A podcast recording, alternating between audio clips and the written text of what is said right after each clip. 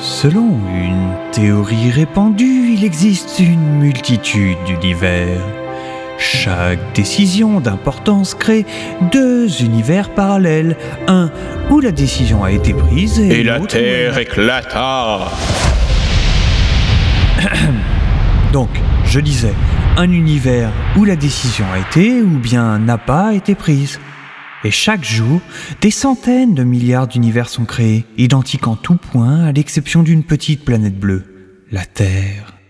Parfois, l'un de ces univers est une impasse pour cette planète, menant ainsi à sa destruction. Et la Terre éclata. Mais ce qui est vrai pour la Terre l'est également pour toutes les planètes habitées. Même les planètes sans vie organique se multiplient des dizaines de fois chaque jour, au fil des aléas physico-chimiques ou bien des décisions prises à leur sujet. Ainsi, il existe des millions d'univers où Mars est habité et où la Terre a éclaté. Et la terre éclata Oui, oui, bah c'est bon, on sait. C'est pénible à la fin, je perds le fil, moi. Qu'est-ce que je racontais déjà? Ah, Et la terre éclata. Oui, désolé, c'est un peu mon quotidien de voix off pré-apocalyptique que vous vivez là. C'est pas un boulot qui me plaît, mais faut bien vivre, hein. Bon. Alors, euh, comme je disais, les décisions terrestres entraînent la création de plusieurs millions de milliards d'univers chaque année. Or, vous le savez, un univers, euh, ça prend de la place, une place quasi infinie. Et à un moment, il faut défragmenter, supprimer les univers défectueux. Et la Terre éclata.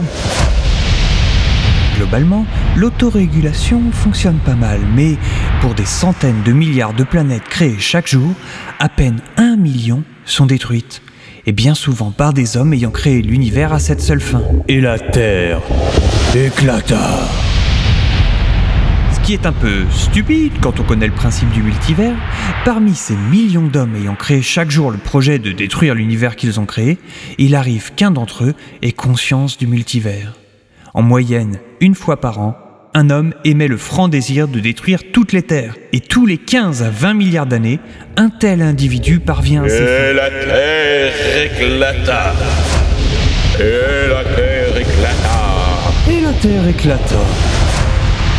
C'est la grande réduction Les soldes d'univers avant le catalogue des AET Le Big Bang Chaque décision d'importance crée deux univers parallèles. Un où la décision a été prise et l'autre où la décision ne l'a pas été. Ainsi, lors de la grande réduction, un nouvel univers se crée et chaque décision prise dans ce nouvel univers en crée d'autres. Parfois, l'univers est une impasse. Éclata Mais il existera toujours un univers où la Terre